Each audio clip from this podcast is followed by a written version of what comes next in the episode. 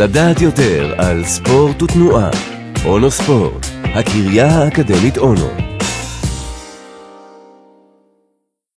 הנזקים של אבחון יתר אחד משלושה אבחונים של סרטן השד בבריטניה הוא שגוי. בעשורים האחרונים, הטכנולוגיה מתקדמת בצעדי ענק בכל תחום. ישנו ידע רב ונגיש, ומכשירים מתוחכמים שמסוגלים לאבחן יותר ויותר בעיות שבעבר לא היו יכולים לזהות בזמן ולהציל חיים. אבל לצד ההתקדמות, יש גם קולות מתוך עולם הרפואה שטוענים שיש סכנה לאבחון יתר. חוקרים מאוניברסיטת בון באוסטרליה פרסמו מחקר אודות הסכנה באבחון יתר בשנת 2009, במגזין הנודע British Medical Journal. סיכום המחקר פורסם שלוש שנים מאוחר יותר בכתב העת המפורסם The Telegraph. הנתונים הראשונים לגבי אבחון יתר הגיעו מבריטניה, שם מתבצעות כשתי מיליון בדיקות בשנה לאיתור סרטן השד, וכ-48 אלף מקרים חדשים אכן מתגלים בכל שנה. אך מחקר שנערך בבריטניה מצא שאבחון אחד לשלושה של סרטן השד הוא אבחון שגוי, ושהחשיפה לקרינה שיש בבדיקות עלולה להוביל לבעיות בריאות אחרות. מהו אבחון יתר ולמה הוא בעייתי?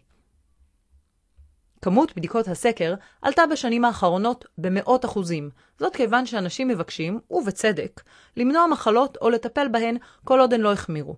אבל לבדיקות הללו יש גם חסרונות. מחקרים הראו שתופעה כמו אוסטיאופורוסיס, למשל, גורמת לנזק גדול יותר כאשר היא מאובחנת, לעומת מצב של חוסר אבחון. אחת הבעיות העיקריות היא בעיה פסיכולוגית. אדם שאובחן כחולה מתייחס לעצמו בהתאם ועלול לעבור תהליך של הידרדרות גופנית שהמקור שלו הוא בכלל מנטלי. החוקרים טוענים שהמכשור הפך להיות כל כך רגיש עד כדי שהוא מאבחן מצבי סרטן שברוב המקרים לא יגרמו לכל נזק, אבל ברגע שהאדם כבר מאובחן, הוא מקבל טיפול שכולל לרוב הקרנות וטיפולים כימיים שמזיקים מאוד לגוף האדם. החוקרים מצביעים על בעייתיות בקשר בין הרופאים לחברות שמרוויחות מבדיקות. ככל שההגדרות של המחלות או המצבים הרפואיים מתרחבות ודרישות הסף לטיפול יורדות, נראה שמסמנים מטופלים מבעיות קלות יחסית מבעבר, ומטופלים כאלה לא ירוויחו מהאבחון, אלא ייפגעו ממנו.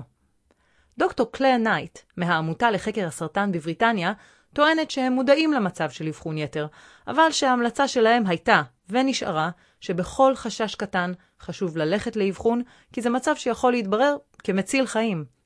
בבסיס אמנת הרופאים, ההתחייבות הידועה של אי גרימת נזק.